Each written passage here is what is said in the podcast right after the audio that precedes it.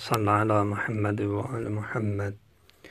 عجب المرء به نفسه احد و حساد عقل و امیر المومن علیه السلام و السلام فرمودن انسان عجب به خودش بکنه تعجب از خودش بکنه. یکی از یا عجب انسان به خودش یکی از حاسدان عقلش هست. یکی از حسودهای انسان اونم حسودهای عقلش. او که یعنی نسبت به عقلش حسودی میورزن عجب انسان از خودش تعجب بکنه. عجب از تعجب دیگه یعنی شرطی پیش میاد. همون زخم چشمی که معروفه که یه وقتی کسی نسبت به دیگری تعجب می‌کنه نعمتی که به دیگری دادن به ماشینی که به دیگری دادن به لباسی که دیگری دادن. تعجب می‌کنه اینا بهش میگن این زخم چش یه وقتی نسبت به چیزی که خودش داره این مثلا گریه ای که کرد این درسی که خون این معاذالله این چیزایی که خودش داره تعجب می‌کنه. اینا بهش میگن اوج. در هر دو صورت هر دو ریشش تعجبه. حالا اینجا حضرت میفرماند که اگه کسی از نعمتی که خودش داره شرایطی که خودش داره تعجب کنه اوج بکنه این یکی از حسودان عقلشه. حساد و عقله عقل اقال می‌کنه انسان را دیگه مدیریت می‌کنه انسان را دیگه.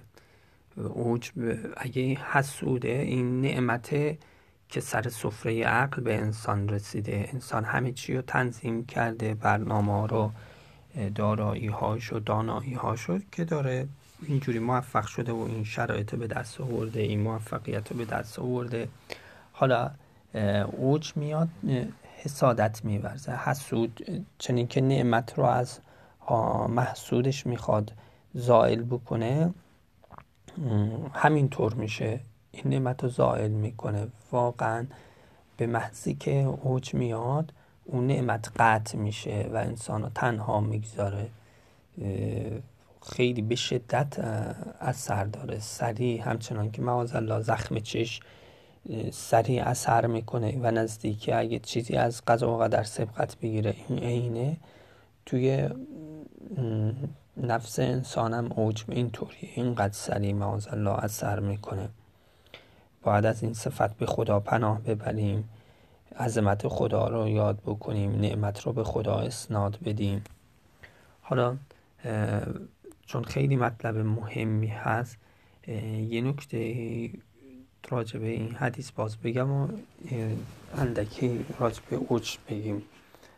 اما که فرمود حسود عقله آیا چون که به حسب نتیجه حسود با دوست داره و تلاش می‌کنه که نعمت محسودش رو زائل بکنه عجب هم همین کارا می‌کنه. از این جهت با حسود عقل میگن یا اینکه واقعا در وجود انسان دنیایی برپاست. بعضی با بعضی خوششون میاد. همین خود انسان این یه نفر تک توی درون انسان هم بعضی به بعضی حسودن به بعضی بعضی نسبت به بعضی دوستن مهربانن بعضی پدرن بعضی مادرن بعضی فرزندن. آیا میشه این حرف رو زد یا بگیم امیرالمؤمنین اینجا جنبه مجازی رو به کار برده و به حسب نتیجه که نعمت را حاصل از محسود تلاش کنه زائل بکنه اینجا همینه. بعید نیست بگیم که در وجود انسان دنیایی برپاست که همون عقل و جنودش جهل و جنودش. درسته که انسان به نفسه یه چیزه. ولی شعون مختلف این نفس جلوه کرده و مجلا و مرای مختلفی داره که النفس به وحدتی کل القوا.